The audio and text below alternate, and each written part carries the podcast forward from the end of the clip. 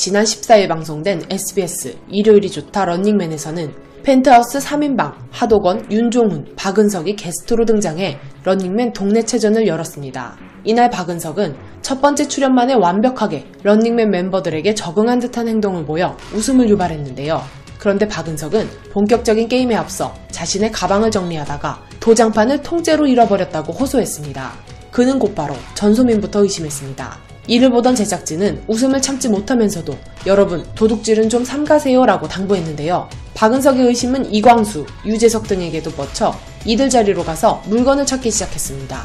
전소민이 오빠 여기 있다면서 찾아주자 박은석은 그제야 죄송하다라며 연신 고개를 숙였습니다. 이광수와 유재석은 왜 우리 쪽으로 왔냐라며 너 좀 섭섭하다라고 말해 웃음을 안겼죠.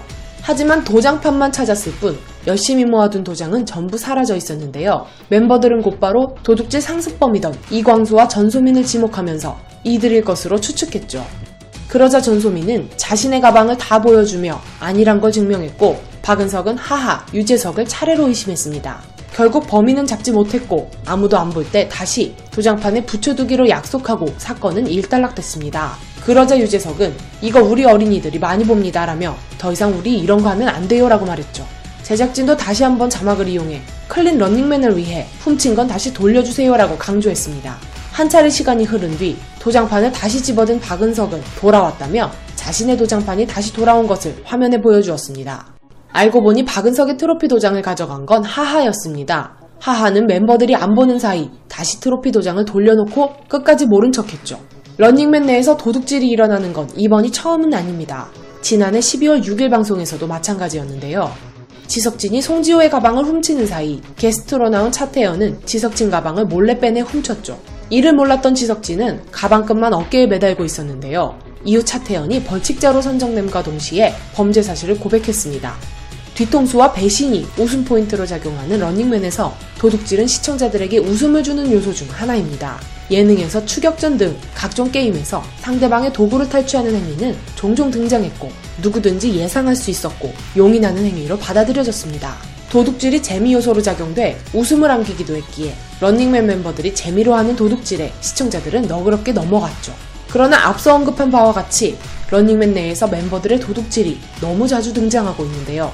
그러자 한편에서는 15세 미만 어린 시청자들이 많은 런닝맨이 미치는 파급력을 고려한다면 모방 위험 등 충분히 부정적인 영향을 끼칠 수 있다는 반응도 나오기 시작했습니다. 대중들은 어린애들 많이 보는 프로고 유재석도 말한 정도면 자제는 해야 할 듯. 나도 사실 룰 파괴하고 훔치고 그러는 거 나오면 보기 싫어서 채널 돌림.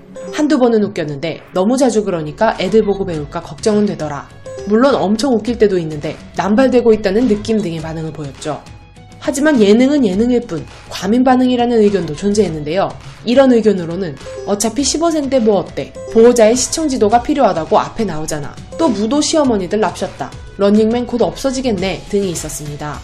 이런 의견의 한 매체는 기사를 통해 세상이 변하면서 예능에서 웃음으로 허용되는 선이 예전과 달라지고 있다. 타인 외모를 비하 혹은 조롱하는 개그 및 가학적인 게임에 눈살 찌푸리며 웃지 않는 시청자들도 늘어나고 있다. 이 때문에 예능 제작진들은 불편함 없이 웃음을 만들어내는 방법을 찾고 있다. 유재석의 뼈 있는 말처럼 런닝맨도 도둑질이 아닌 다른 방식으로 웃음을 만들어내는 고민이 필요할 때다 라고 보도하기도 했습니다.